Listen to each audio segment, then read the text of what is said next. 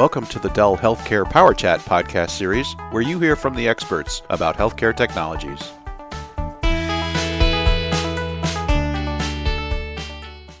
Hello, everyone. Bruce Hall here, and welcome to another Dell EMC Healthcare Power Chat. And today we're going to discuss continuous clinical access. And our guest is Mr. Sushmit Pal, who's our healthcare field director. And we've had Sushmit on the podcast before. How are you doing today, Sushmit?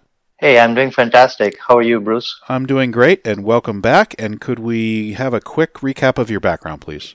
Hi, I'm uh, Sushmit Pal. I'm the Healthcare Field Director for Connected Health Solutions. And a big part of my uh, focus area within Connected Health is around workforce transformation. Today I'm going to be talking a little bit about how we can transform the clinical workforce by ensuring continuous clinical access to mission critical apps.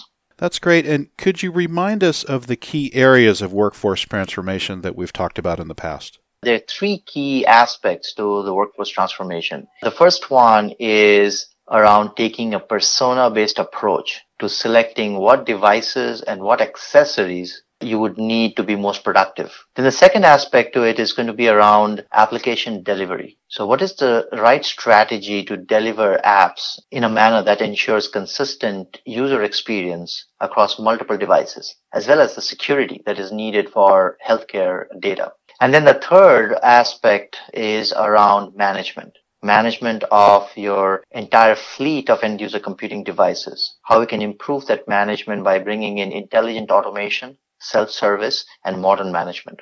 So, zeroing in on continuous clinical access, can you give us some actual examples of that? So, the whole idea and the goal and the objective for continuous clinical access comes down to two things. One is how can we drive better user experience through anytime, anywhere, secure, and reliable access to applications? And then the second part of it is around operational cost and security risk. How can we minimize the cost and the risk associated with typical healthcare applications from a delivery and management perspective? Some of the common use cases are, let's say, the workflow around shared clinical workstations. So you're talking about nurses stations where you have multiple clinical teams based on various shifts. They would come in and access clinical data. And typically what we see is that they access a limited set of applications in that use case, typically the EMR, maybe some imaging applications, maybe some scheduling apps. There is also a need to probably use some accessories, maybe some printer scanners. Some of the ways technology can help there is with single sign-on, tap and go, follow me desktop. These are things that can bring down your login time from maybe a minute to 45 seconds to uh, something under 10 seconds. That could overall lead to around 30 to 35 minutes time back to the clinicians in a typical eight hour shift. Also think about mobile clinical workflows. So charting at point of care or when clinicians go out on their rounds visiting patients in different rooms. How can we make that interaction more productive by enabling them to use a mobile device that gives them instant access to a limited set of applications that is needed for that particular task. Some of the same concepts around single sign-on, tap and go applies. Now, another example would be around general onboarding of employees. So think about ensuring day one productivity for your clinical workers. So as a new employee signs in, how can you ensure that you provide instant access to a limited set of applications while the assigned device for that employee gets shipped and reaches the user within a few days with most of the applications pre-installed. So day one productivity for your new employees and faster onboarding process. So these are some of the examples and it all comes down to how we provide users with the right level of access to the applications that they need to do their jobs. So that's the core of continuous clinical access. What are some of the technology components required for continuous clinical access application delivery?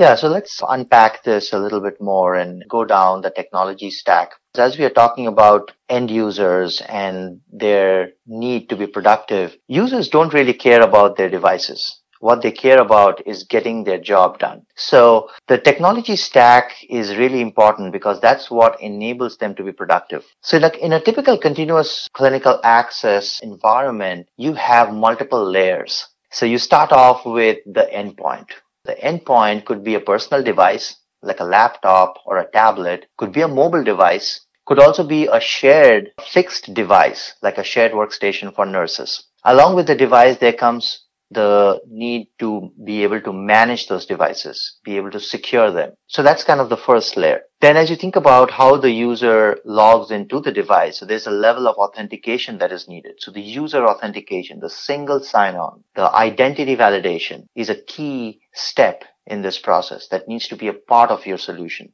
Then comes the user personalization requirements. In the past, or even now, a lot of our VDI solutions are non-persistent. The trade-off here is that you get quick access to a generic desktop but on the flip side, it doesn't really look and feel like your desktop. You don't see your screensaver or your list of favorites or your mapped network drives or printers and scanners and so on. So there's a level of personalization that you need to provide to your users so that that virtual desktop really looks and feels like their own for many care teams, it really becomes important that they see and feel that they're working with their own desktop. So that's the user personalization. Then comes the application layer where the application that you're trying to deliver needs to be able to perform and the performance of the application, how fast it opens up, can you carry the session as you move from one device to another so that you don't have to click through and get to the same page that you are on? So the follow me desktop and the compatibility of the application with the underlying infrastructure is really important and goes a long way towards ensuring a consistent user experience.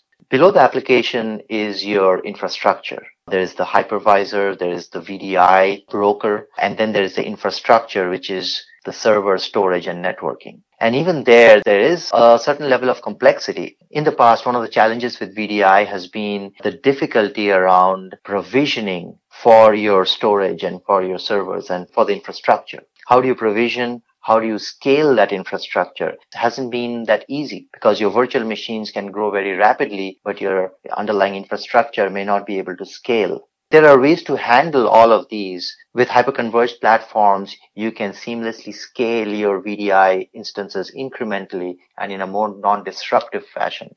Lastly, to put all of these things together, you're talking about working with multiple vendors. Some are hardware vendors, some are software vendors, some are security vendors, and making sure that all of these things work together to ensure a consistent user experience. So the services, the delivery, and the blueprint for this whole solution is not an easy thing. So the services aspect of putting this solution together is equally important. So as you can see, in order to guarantee continuous clinical access, you have to go through multiple layers and you have to make sure you understand the interdependencies and the compatibilities across each layer to be able to ensure a consistent user experience. This concludes part one of our podcast. Check back for part two, where Sushmit covers the planning process for continuous clinical access, the wide range of Dell technologies that enable continuous clinical access, a case study with the University of Arkansas, and final thoughts.